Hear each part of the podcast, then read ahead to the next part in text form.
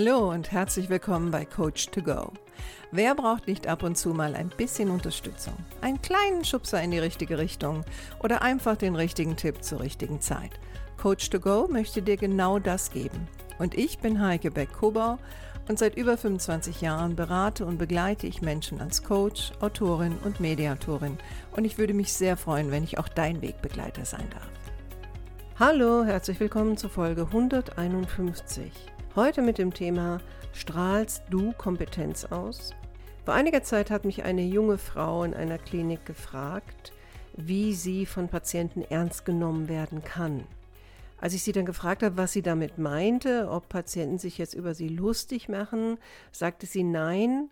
Ähm, sie hätte nur das Gefühl, dass Patienten ihre Kompetenz in Frage stellen.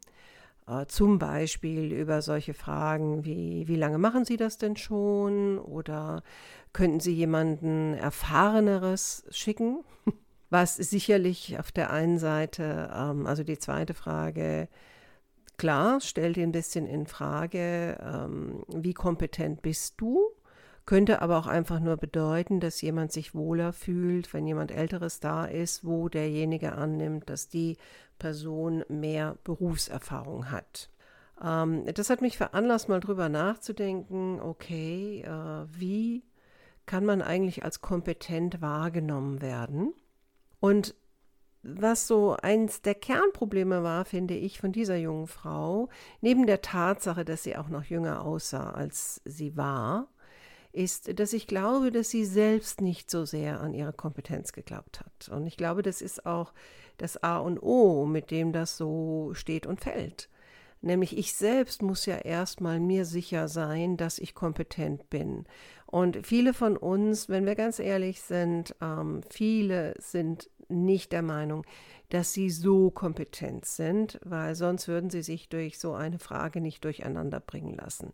Ich habe ihr natürlich auch gesagt, dass das eine ist, äh, dass sehr oft junge Menschen erstmal, ähm, ja, im Vergleich zu älteren erstmal der Gedanke ist, naja, da ist jemand, der hat vielleicht noch nicht so viel Erfahrung, was ja oft auch so ist. Außer man hätte jetzt jemand Älteren, der oder diejenige nochmal umgesattelt hat und nochmal in einen neuen Beruf gegangen ist und selbst noch Berufsanfänger ist. Aber in vielen Fällen ist das ja so nicht. Und gerade ältere Menschen fühlen sich natürlich dann auch manchmal wohler mit ähm, älteren Behandlern. In dem Fall halt im Krankenhaus sind das ja Behandler. Und ich sagte ihr, dass eine Möglichkeit natürlich sein wird, je älter sie wird, desto weniger wird die Frage aufkommen.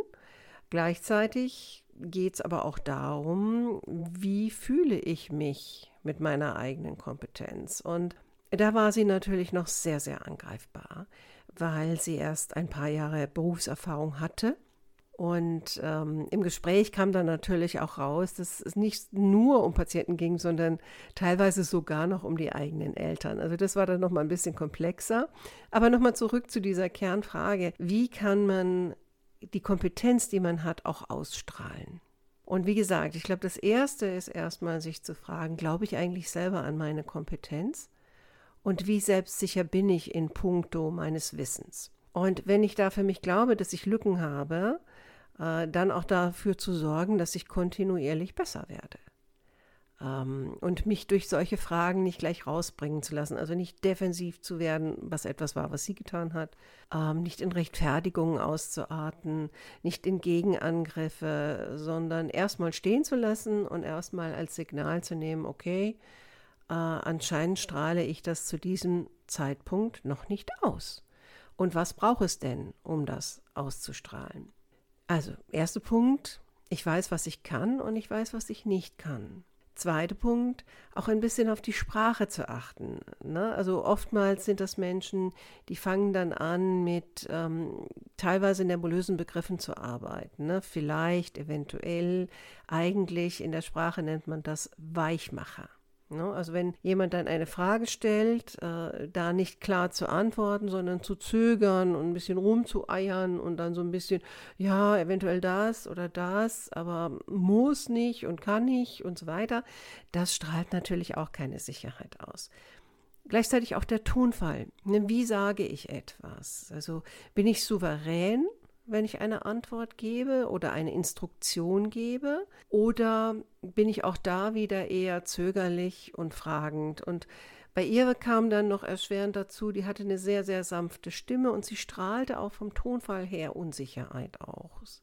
Auch von der Körpersprache her. Ne? Ähm, es ist ja immer das Gesamtpaket. Das eine ist ja, was ich weiß und das andere ist, wie ich auftrete. Und ich meine jetzt nicht, wie ich es verkaufe, weil viele denken dann immer, ich müsste es verkaufen. Es geht nicht um Verkaufen, es geht um authentisch sein.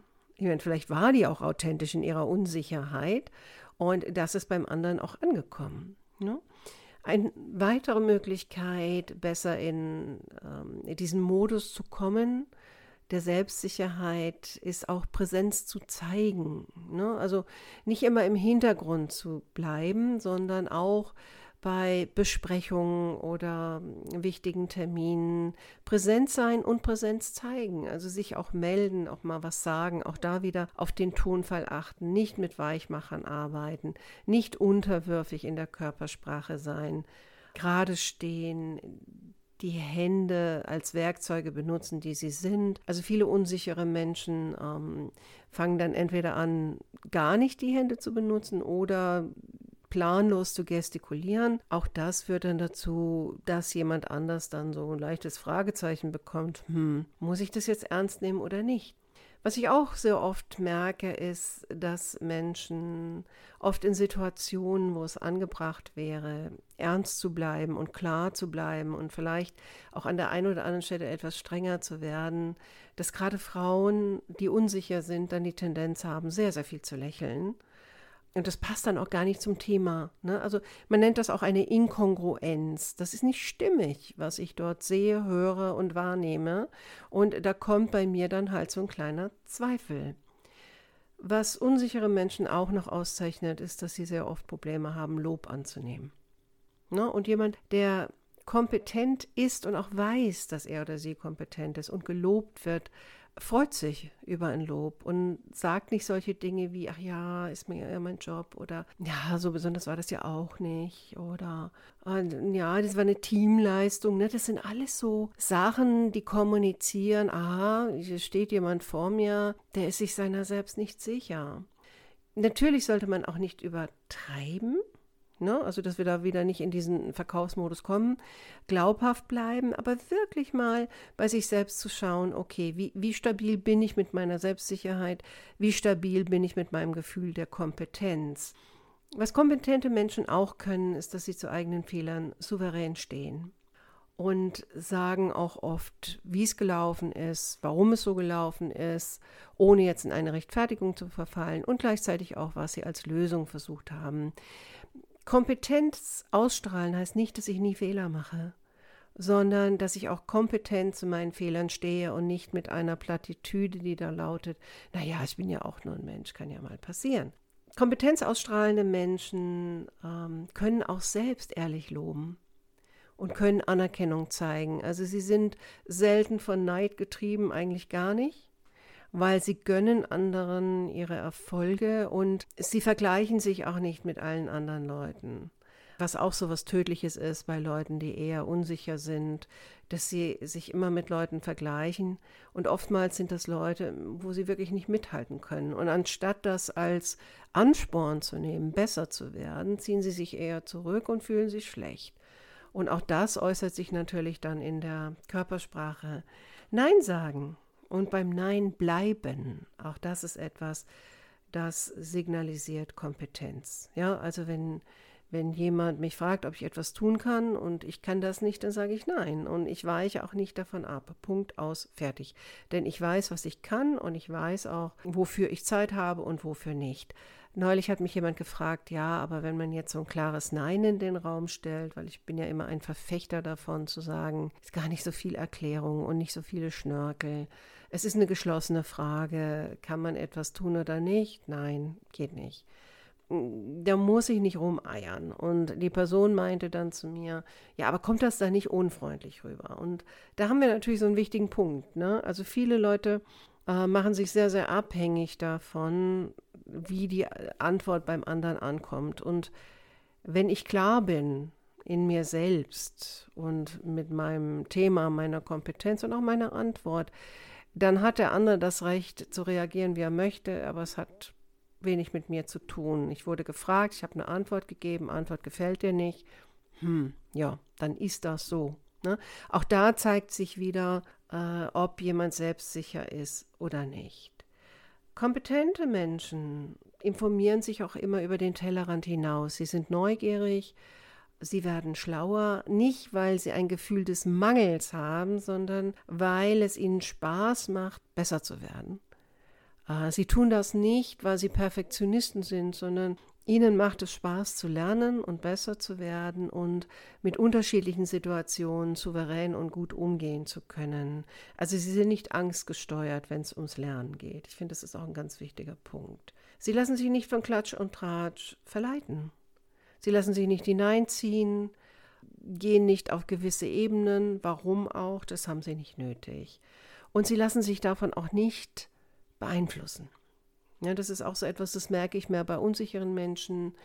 Ähm, wenn ihnen dann was zugetragen wird, was jemand angeblich über sie gesagt hat oder über ihre Kompetenz gesagt hat, dann verunsichert die das sofort. Kompetente und selbstsichere Menschen nehmen das zur Kenntnis und mehr auch nicht. Sie sind bereit, Risiken einzugehen, auch ohne alles perfekt durchgeplant zu haben, ohne zu wissen, ob es klappt. Sie machen es einfach, weil sie darauf vertrauen, dass selbst wenn es nicht klappt, werden sie einen Weg aus dem Dilemma finden. Und auch das strahlt natürlich eine gewisse Kompetenz aus.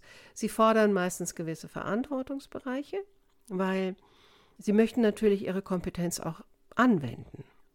Und das bedeutet, dass für viele, sie möchten sich weiterentwickeln, sie möchten mehr Verantwortung übernehmen im Berufskontext, weil das ist für sie Ansporn und es macht ihnen Spaß.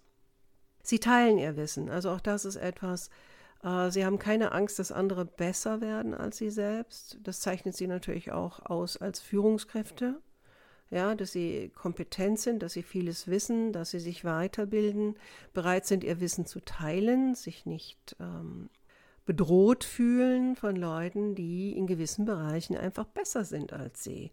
Das ist nicht schlimm, das ist eher sogar für den einen oder anderen ein Kompliment, dass sie als Führungskraft Mitarbeiter haben, die besser sind als sie. Auch da zeigt wieder sehr viel Selbstsicherheit. Es sind einfach Menschen, die sich nicht so schnell verunsichern lassen. Um jetzt nochmal den Kreis zu schließen zu dieser jungen Frau.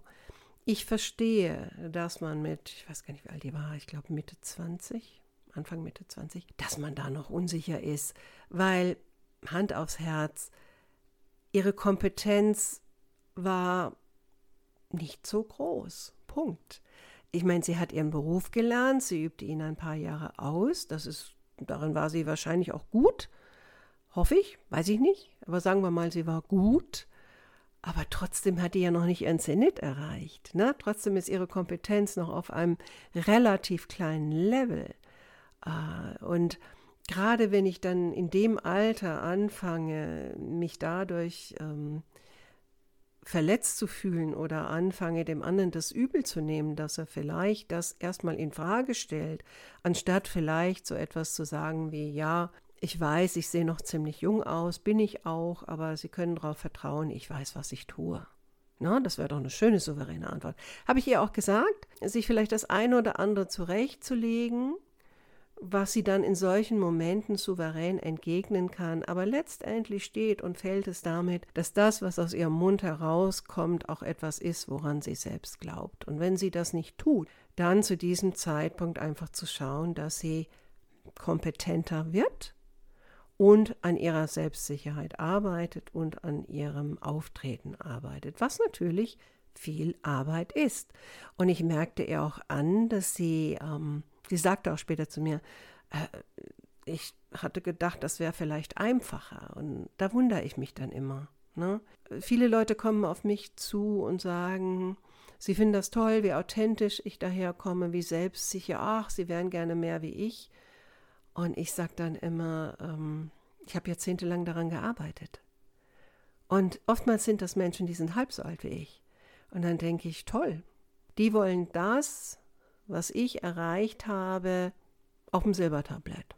und nicht dafür arbeiten. Und letztendlich Kompetenz ist etwas, das muss man sich erarbeiten. Und Selbstsicherheit ist auch etwas, was man sich erarbeitet. Und das braucht seine Zeit. Das Schöne ist aber, wenn man dran bleibt, dann passiert das zwangsläufig. Außer man hat vielleicht ähm, gewisse psychische Störungen, die einen davon abhalten, äh, dass man diesen Weg souverän gehen kann. Das mag ja sein. Aber auch da gibt es Hilfestellungen, dass man an solchen Themen arbeiten kann. So, ich wünsche dir eine schöne Restwoche. Vielleicht war ja der ein oder andere Tipp auch für dich dabei. Und freue mich, wenn du nächste Woche wieder dabei bist. Mach's gut, deine Heike.